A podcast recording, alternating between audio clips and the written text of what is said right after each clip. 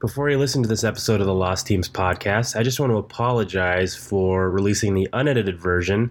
Uh, I didn't realize that I did that. I don't think anything too offensive was said, but if you were looking for the polished version, uh, here it is. Uh, if you enjoyed it, you're welcome, but uh, sorry about that. And also, in this episode, I refer to the All American Football League repeatedly. It's actually the All American Football Conference, but uh, I don't want to record this whole episode over again, so um, just let's let bygones be bygones. Uh, enjoy the episode.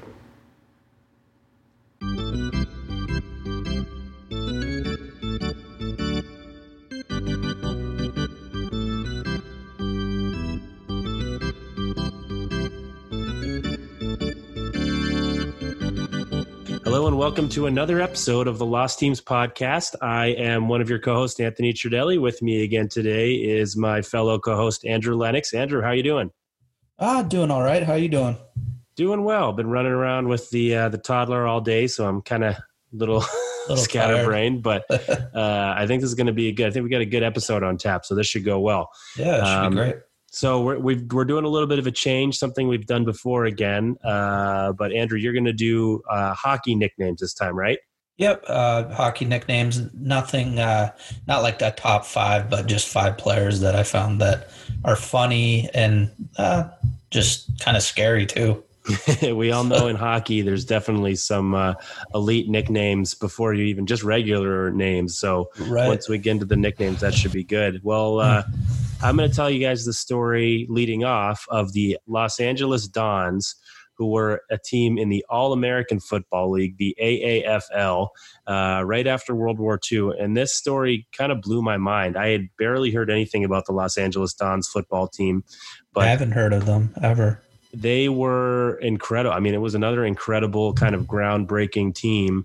Uh, and that they were in our own backyard is kind of mind blowing to me because I had no idea. Yeah. So uh, I guess I'll get started. Uh, my sources were the American Football Fandom Wiki uh, and an article called "The Dons of LA Pro Sports" by Jerry Crowe, uh, a 2006 LA Times article, and then just Wikipedia. So uh, should get into it. So the LA Dons were founded in 1946 in this league called the All American Football League. I haven't been able to find out why they named the team the Dons. If uh, anyone can tell us, please let us know on Twitter. Uh, their logo is just a guy, like a picture of a guy looks like maybe maybe a, a Hispanic or Latin guy. Um, but I, I, don't know. Maybe after Don Ameche, who was a co-owner, the guy who played Mortimer, could be. Um, but yeah, couldn't figure out why they're called the Dons. The league and teams were like I said just now, groundbreaking on a ton of levels. We talked about rival leagues bringing up salaries in other leagues, like the uh, World Hockey Association bringing up salaries in the NHL. Uh, same thing with the Federal Baseball League doing so, at least for a brief period of time in baseball. Uh, and bring and but that wasn't all that the LA Dons did in the um, All American Football League. They kind of broke ground for pro sports in Los Angeles altogether. Oh, nice. uh, yeah, it was it was pretty interesting. So they played all their games in the Los Angeles Memorial Coliseum. For those of you who either don't know anything about football or just have your heads buried into the ground, uh, or don't live in Los Angeles, that's an excuse too. Uh, the Coliseum is a big, famous stadium in LA where the USC Trojans play football. It also hosted the Olympics multiple times. And behind Dodger Stadium, it's probably the most famous stadium in Los Angeles. Maybe the Rose Bowl is tied with it. How old is uh, the Coliseum? Do you know? Oh, man. I think it was built in the 30s. I think it was built for the first Olympics that was held here, which I think was in the 30s. I, I might be wrong, but uh, it was uh, it's an old stadium, and you can tell by watching a game there. I've never uh, been there. Yeah. It it is. Uh, they did a renovation like two or three years ago, but it's pretty decrepit. Their seats, it's like sitting on a torture device. It hurts. uh, so they played in the Memorial Coliseum. They were actually the first professional sports team, like I said, to play a game in Los Angeles. They played a game just a couple weeks before the LA Rams played their first game in 1946. The Rams had moved from Cleveland, I believe. So uh, it was just just squeaked out as the first professional sports team to play a game in Los Angeles, and that was because yeah. World World War II. Before World War II, there was kind of a barrier to playing professional sports on the West Coast, and that was that every all the major teams were on the East Coast, and getting here was just a haul. Like yeah, it had to be tough. I mean, they take a train or what? What they do? yeah, do? I mean they would take trains and and we Covered talked. wagons. Yeah, we, we made fun about that Winnipeg thing last episode. Like Yeah.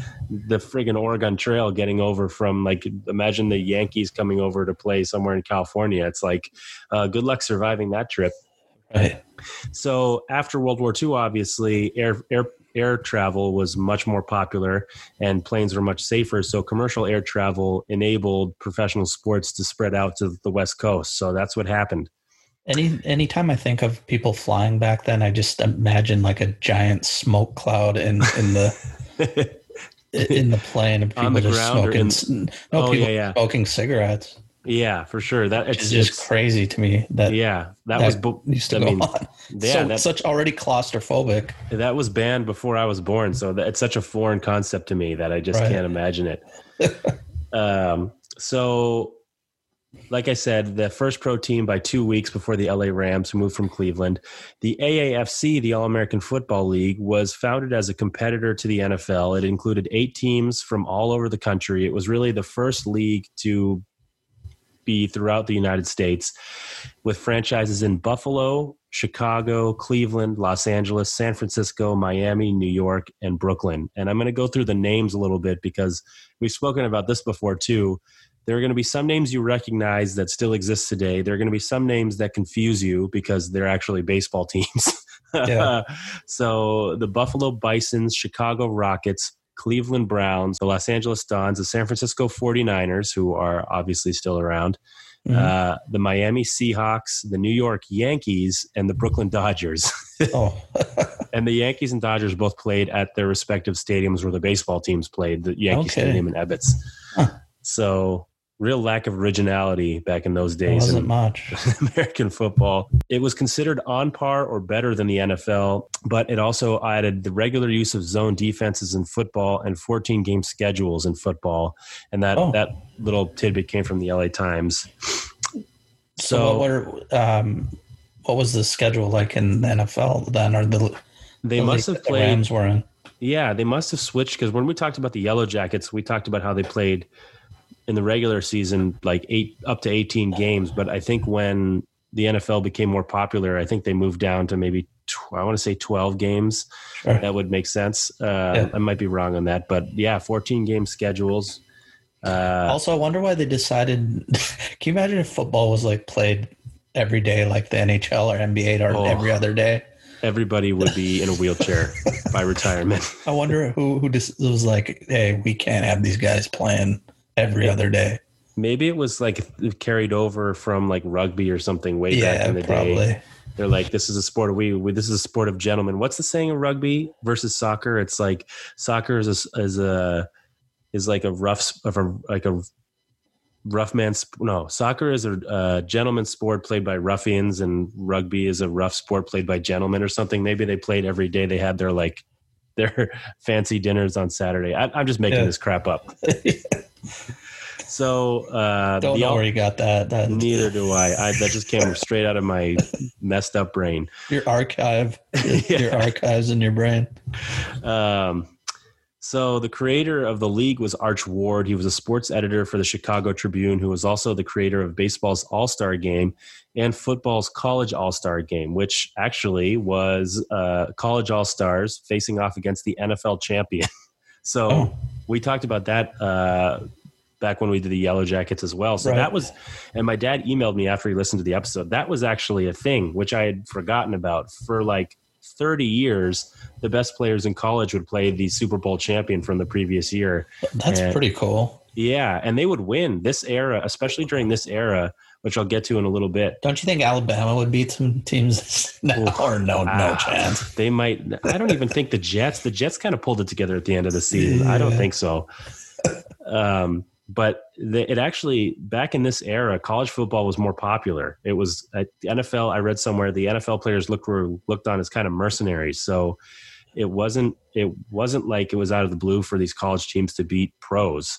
Uh-huh. Um, but that game ended in the 70s when the college all stars played the steel curtain steelers uh, in like a field that was underwater and guys were just getting injured left and right so at that point the game was canceled that, and by that time the nfl was winning all those games so Okay. yeah but it was a thing, turns out, and it was created by this Arch Ward guy. So in 19 back to the back to the uh, the Dons in 1946, the year the Rams moved, and I think that was the year they won the NFL championship. Uh, oh, sorry, one more thing about college versus pros. 19, have, oh, sorry, go ahead. No, go ahead. I was just going to ask you, do you have any background on why they were called the Dons? Like the mafia own the team I, or something? That's a good question. I should look that up. just because I like I, we talk about some yeah. of these names back then, how a lot of the same names were used, and then yeah. just the Dons out of nowhere. It's a pretty uh, cool name, actually. I'll, it is. I'll look that up at the end, and then I'll yeah. I'll, I'll splice it in. So the 1946 was the year the Cleveland Rams moved to Los Angeles, and they had just won the NFL championship so they were defending their title. They lost to the College All Stars 16 to nothing, if you can believe that. That's crazy. Yeah.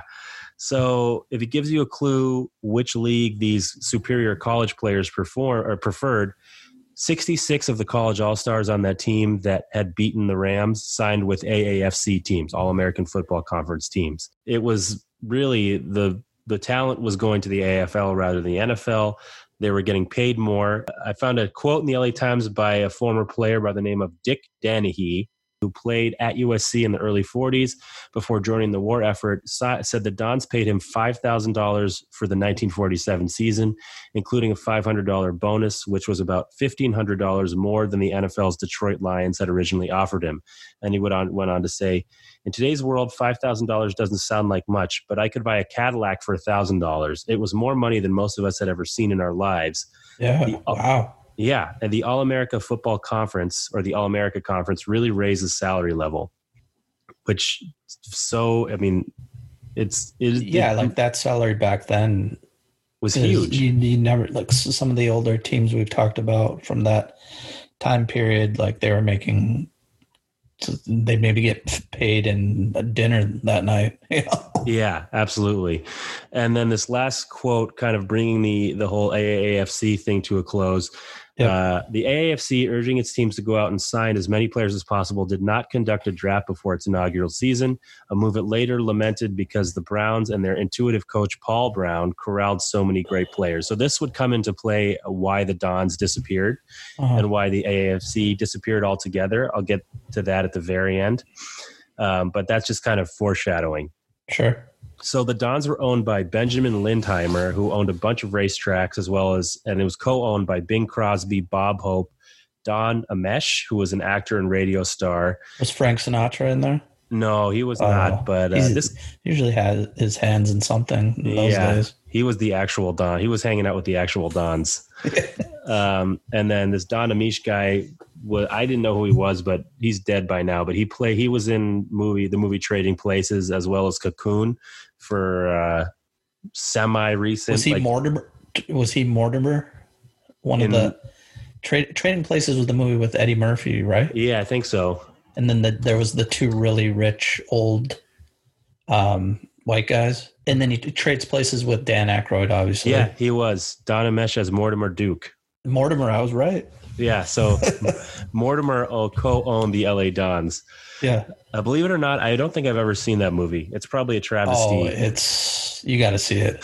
I'll check it out. Sometime. It was like uh, it's like um, that time period when uh, Coming to America was out too. So Eddie Murphy was he was hugely hot. popular. Yeah, and the final co-owner of the Dons was the co-founder of MGM, Louis B. Mayer.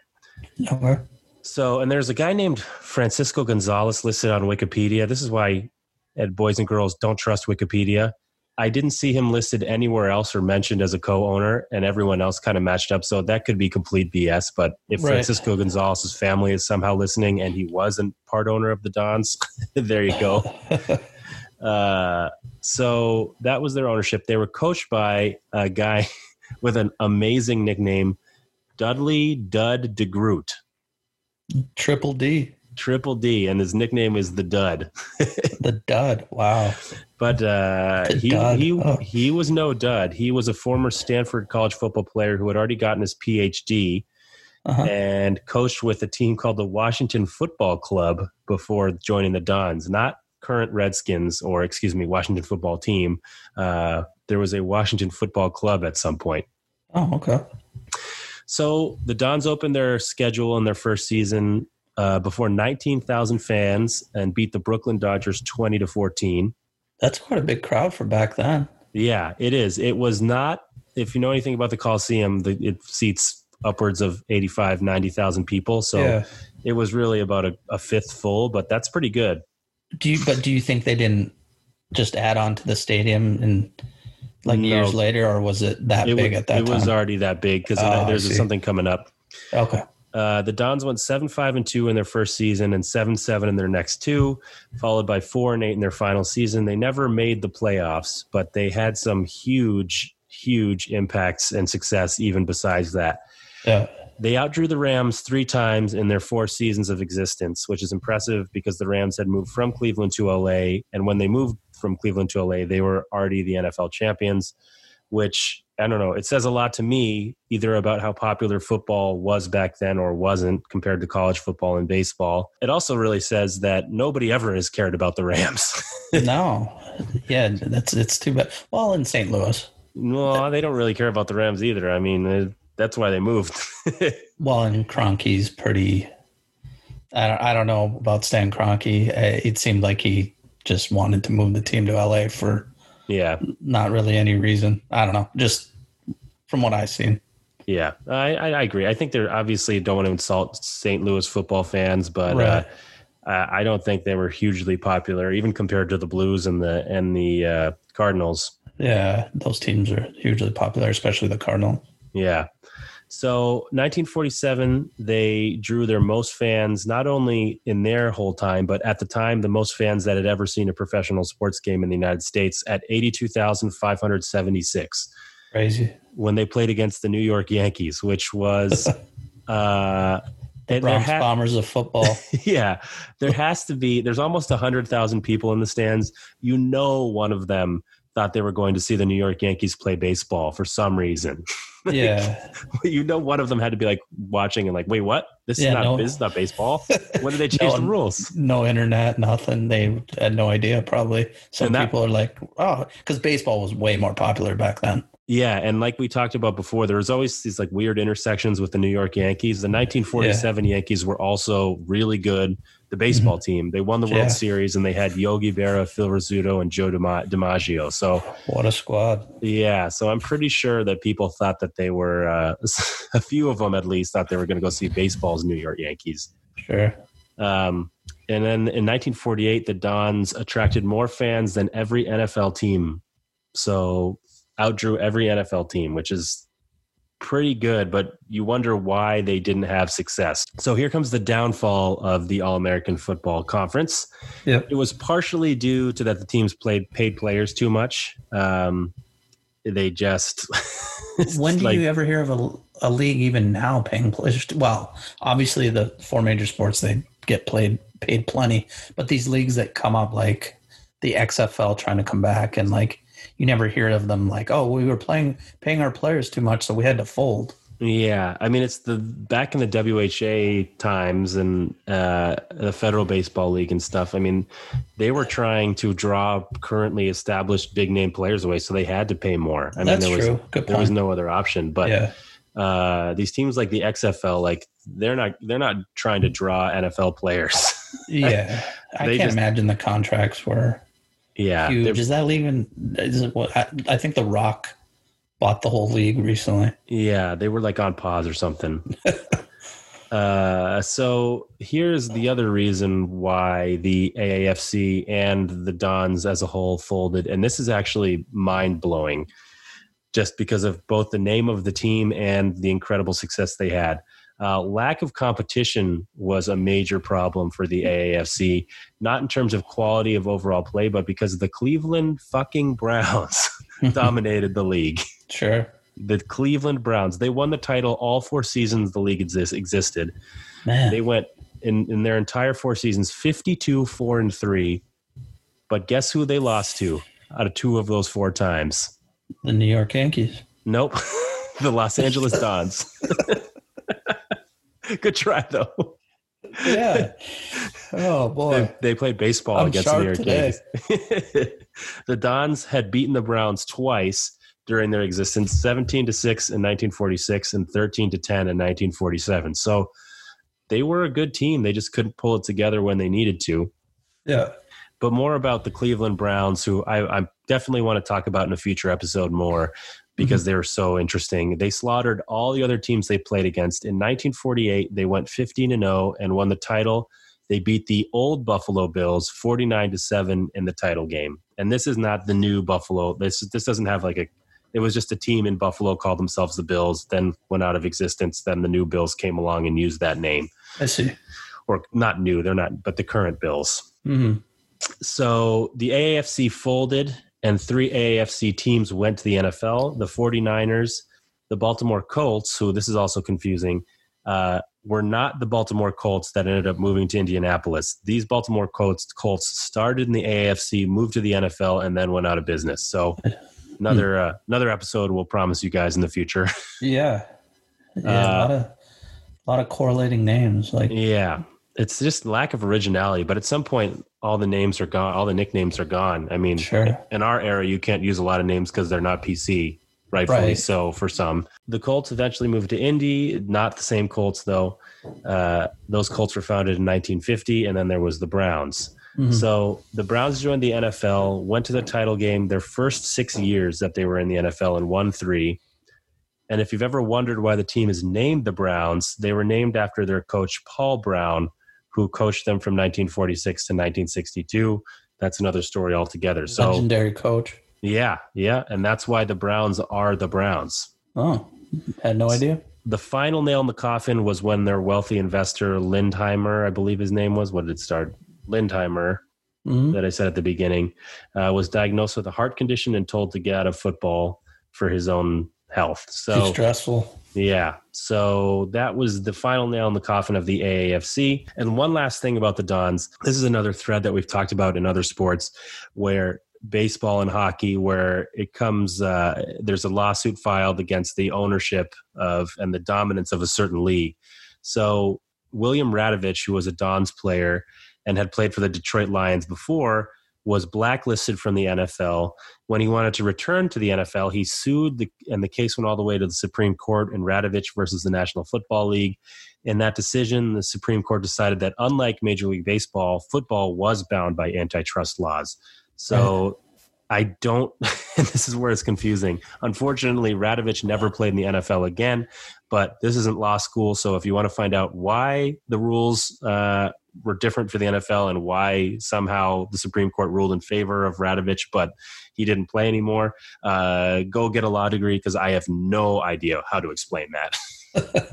it doesn't we, even make sense. Doesn't really make sense. Um, there, remember there we talked about in a previous episode about a baseball player. Can't remember his name. He was blacklisted also for a little bit. Then he made a comeback like six years ago, and I think it was because he just sucked. It was the pre. It was the previous nicknames episode. The guy was yeah. just old as shit and couldn't play in 1900s. I couldn't remember his name. Baseball. Like he was a decent player and then had a bad year and then got banned for being garbage. I guess maybe he was just doing something else crappy also behind the scenes. Right, right. Uh, but that'll do it for the LA Dons. Let's get uh, let's get this nickname discussion going again. Sure, let's do it. Um, I actually as Anthony mentioned, and I think I mentioned too, that I'm going to do hockey nicknames today. Um, just a list of five guys because we might do this segment again. Um, and it's in no particular order, and it's also not like the best nicknames, or it was just some nicknames that I found, well, some funny, and then a couple just straight up like scary. So, and when I tell you what player it is, you'll be like, "Yeah, I'm scared." so, uh, let's start it off here. My first player is a guy. actually, Anthony and I talk about quite a bit, so you'll like this one. Dustin Pancakes Penner. I think Twitter gave him that nickname, but uh, yeah, this is a good one. Yeah, so Dustin Penner had the choice of making up a story to cover his back um, spasm injury, but luckily for ever um, for everyone, he decided that he was just going to own up to it and admit how he really got hurt.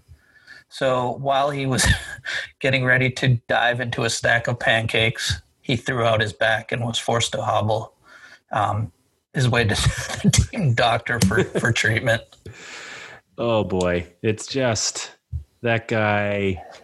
is a interesting. If you want some hours of entertainment or frustration, just very very active on Twitter. yeah, And you know, as you know, fans like to remind him of that story on Twitter. Uh, definitely yeah. Twitter trolls. Um, yeah, so he, as I said, he's very active on Twitter. He's actually from Winkler, Manitoba. Played for the Anaheim Ducks, Edmonton Oilers, Los Angeles Kings, and Washington Capitals in his career. Um, he had a 310 points, which is very respectable. He was a good player um, and played in 589 regular season games. his first his first kind of steps in the NHL were ridiculously good. I mean, he played Yeah, and he he, played he really well with the Ducks team. he actually had an interesting background. I know that he was playing club hockey in at Minot State in North Dakota, and um, someone saw him, and I don't, know if it was like a tournament or whatever, but a scout saw him, and next thing you know, he was playing at the University of Maine. Don't let, ever let anybody tell you you can't do something, especially in hockey. If you go look at Dustin Penner's uh, elite prospects, Yeah, he was cut by a lot of teams before then, like when he was a kid, like the top teams in his area. So and I should say this is not. I think I'm probably speaking for both of us. We Uh-huh. both respect his hockey career, and of course, uh, as a person, I do not promote or support anything that he says or does uh, on social media because that's the only thing I can see. But uh, let me just put that out there. Yeah, we and you know what? We didn't. Yeah, exactly. Of course, we were just saying he was active on Twitter. Yep. what do you want? It's the truth. So, anyways, enough about pancakes here. Um, let's go into Steve. You're gonna love this one. The puck goes Insky Buzinski. Oh, is he a goalie? No, let me say that again. Steve, the puck goes Insky Buzinski. I said it right. I think the is first he time. a goalie or is he in? Uh, this is too. Of course he's a goalie. Oh boy, that's just that's rough. So Buzinski once allowed 33 goals in four games. At the end, is this the NHL? Yes, but it was in one season, 1942, 1943 season. Where all the good players were off fighting in the in the in World War II. Yeah. So allowing those 33 goals in 44, or, I mean, sorry, in four games, um, obviously his career didn't last too long.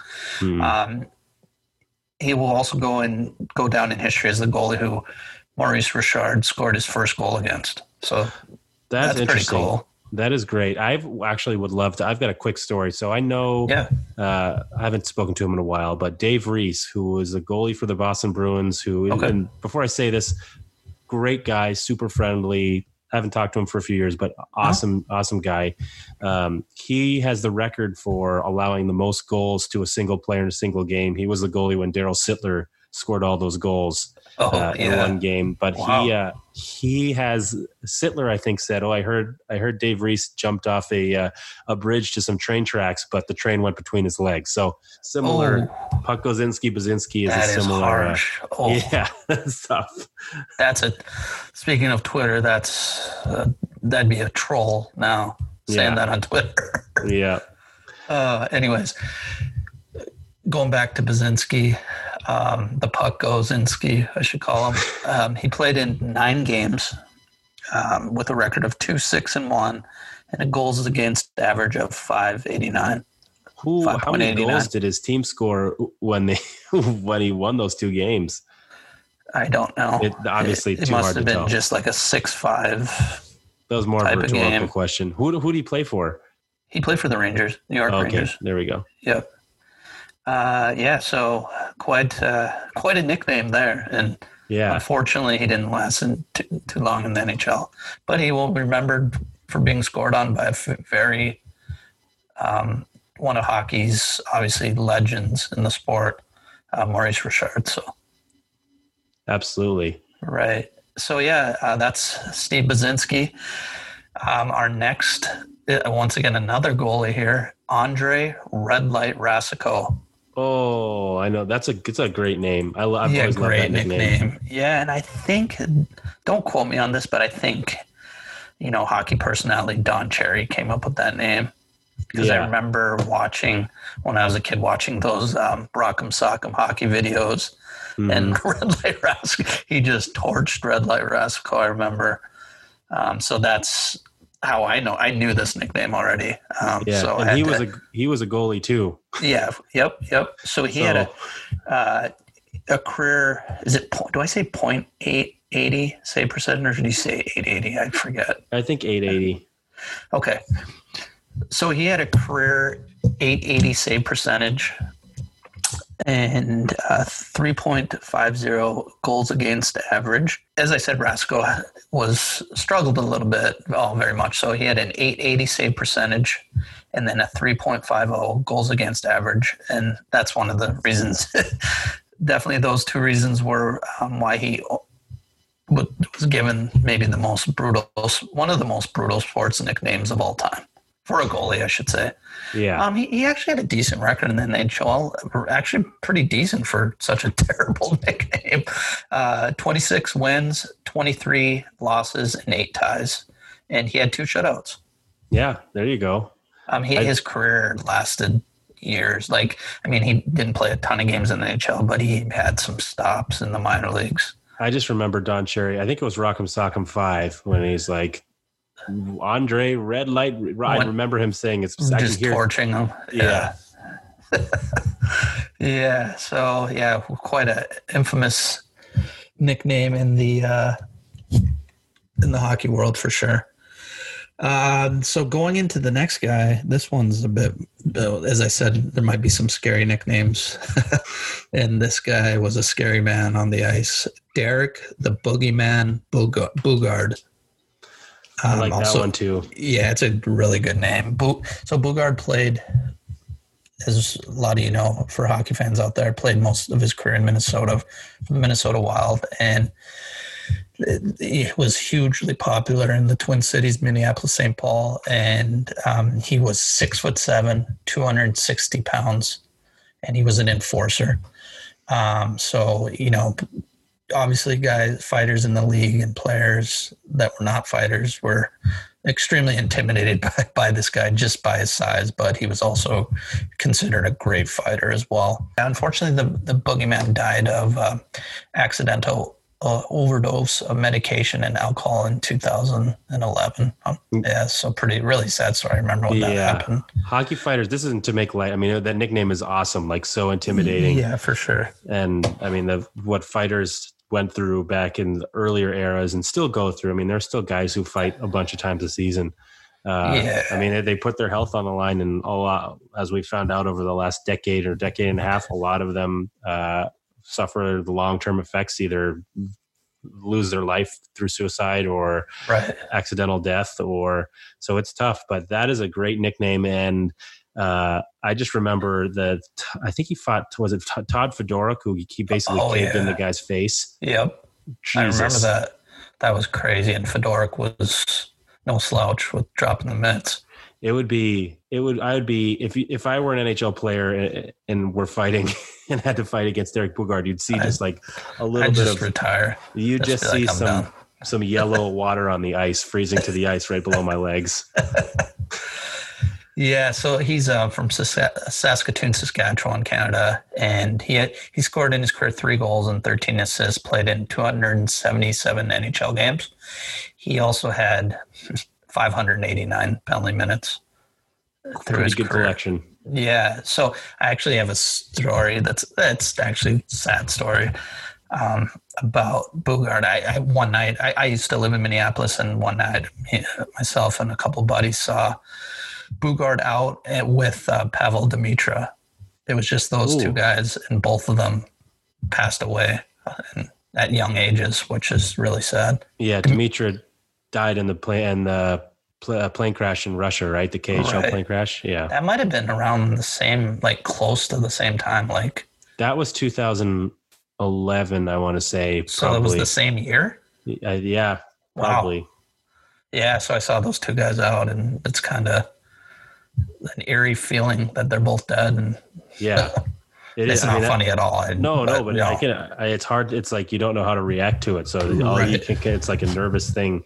I feel the same way. Yeah, 2011. I, I remember where I was when the plane crashed. Uh, so sad. yeah, where what, it was a lo- locomotive, right? Was the team in that the whose plane crash? Yeah, I mean, it was in the KHL. I I think there were. I don't remember what where they were from, but it was yeah, the team name was Locomotive. Yeah, not to get on a tangent. That, this bothered me because that, that year, at the end of the year, ESPN does their like players, athletes that have passed. They just didn't list. I think it was the ESPYS. Just did not list the Russian hockey team that had died, like entire team that died in a plane crash. Like that's just terrible. And yeah. you know what? There was. A, I don't think Demitra was the only guy that played in the NHL. There was. There were a few. The coach, I want to say, was like a pretty was a uh, was an American coach, maybe. I might be wrong. Yeah, I don't remember the coach's name, but it wouldn't surprise me. A lot of Canadian and American coaches are coaching in that league. Yeah. Um, sorry, but everybody, we're we're sorry for bumming you out. We'll cheer you up again. Yeah. So the last last player, yeah, we're we were wanted to keep this a little funnier, but got a little got off a tangent a little bit there. Or what what is it? Went on a tangent. Went on a tangent. Went off the rails one off the rails. Yeah. So the next guy, this is a great nickname. Sometimes my buddies and I call each other this uh, Dave Cementhead Semenko. Oh, uh, yeah. that's so good. That he was a fighter too, right? Or no? No. Oh yeah, he was. Yeah. I mean, with a nickname like Cementhead, come on. yeah. I don't even know if he wore a helmet, to be honest. Yeah. Um, yeah. So he's known for being Wayne Gretzky's personal bodyguard. Yes. Um, and Gretzky always, um, when he talks about his career, gives Semenko a, a, you know a ton of credit for all of Wayne's success. Um, so he was probably one of the only enforcers ever to play, actually get a stint on the first line in the NHL. That is that is impressive, and I wonder. I gotta go look at his hockey DB. I, I, you gotta have some really good career. Um, like, do you, you, wonder if he just got was? Do you think? I don't. I mean, he, this was kind of before my time, but like, he what his max was twelve goals in the NHL, and most points in the year was twenty seven. So like, I mean, that's better than that's like. To, speaking recent terms, like. uh Shawn Thornton or uh, yeah. even Nicolas Deslauriers. The Ducks, I mean, the Ducks are terrible, but he can score, put up I bet points. Bob Probert got some time on the first line, didn't he, in Detroit?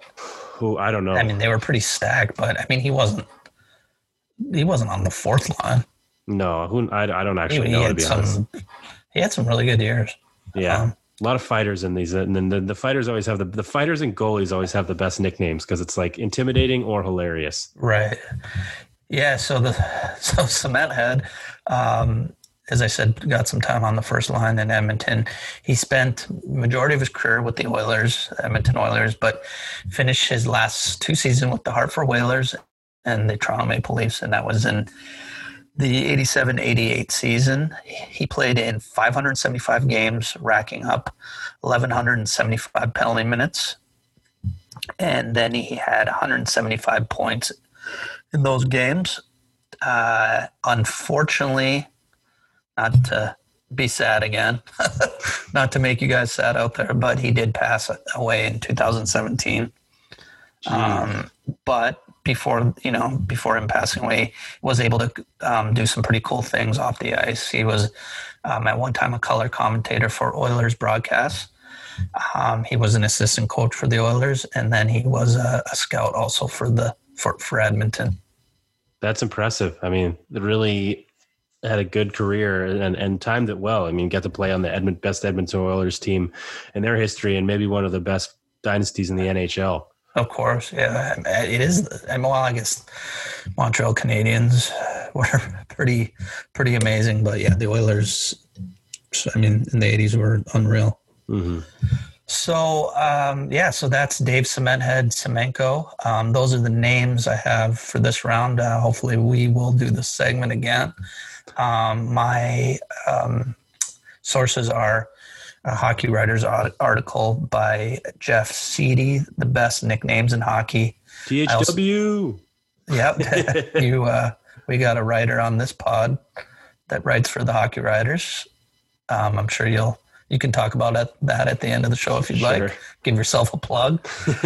um, so, uh, two other websites that I used were eliteprospects.com and hockeydb.com. Awesome. Let me add, I want to add my favorite nickname that I could think of off the top of my head. Yeah. Stu, do you know what Stu Grimson's nickname was? The Well, I Grim know what it is. I know what it is. Do you want to say it? I just said it. Sorry, I just blew your. I blew your. Oh yeah, the Grim Reaper. The Yeah. Green. Re- That's a good. That's probably my favorite one besides the Boogeyman. I wonder. I, I don't think they pl- did they maybe have some crossover in their careers. Uh no, I think Yeah, I think Grimson was done like in the late '90s. Yeah, I can you, I was just th- thinking. Imagine those two squaring off. My goodness, Grimson's uh, on the NHL Network now, right? Or yeah, has been. Yeah, he's a really smart guy. Yeah, he is. He's a law. Is he a lawyer? I believe so. Yeah. He finished in 2001, 2002. I don't think he overlapped with Boogaard. Okay. Yeah. Well, that would have been quite a tilt.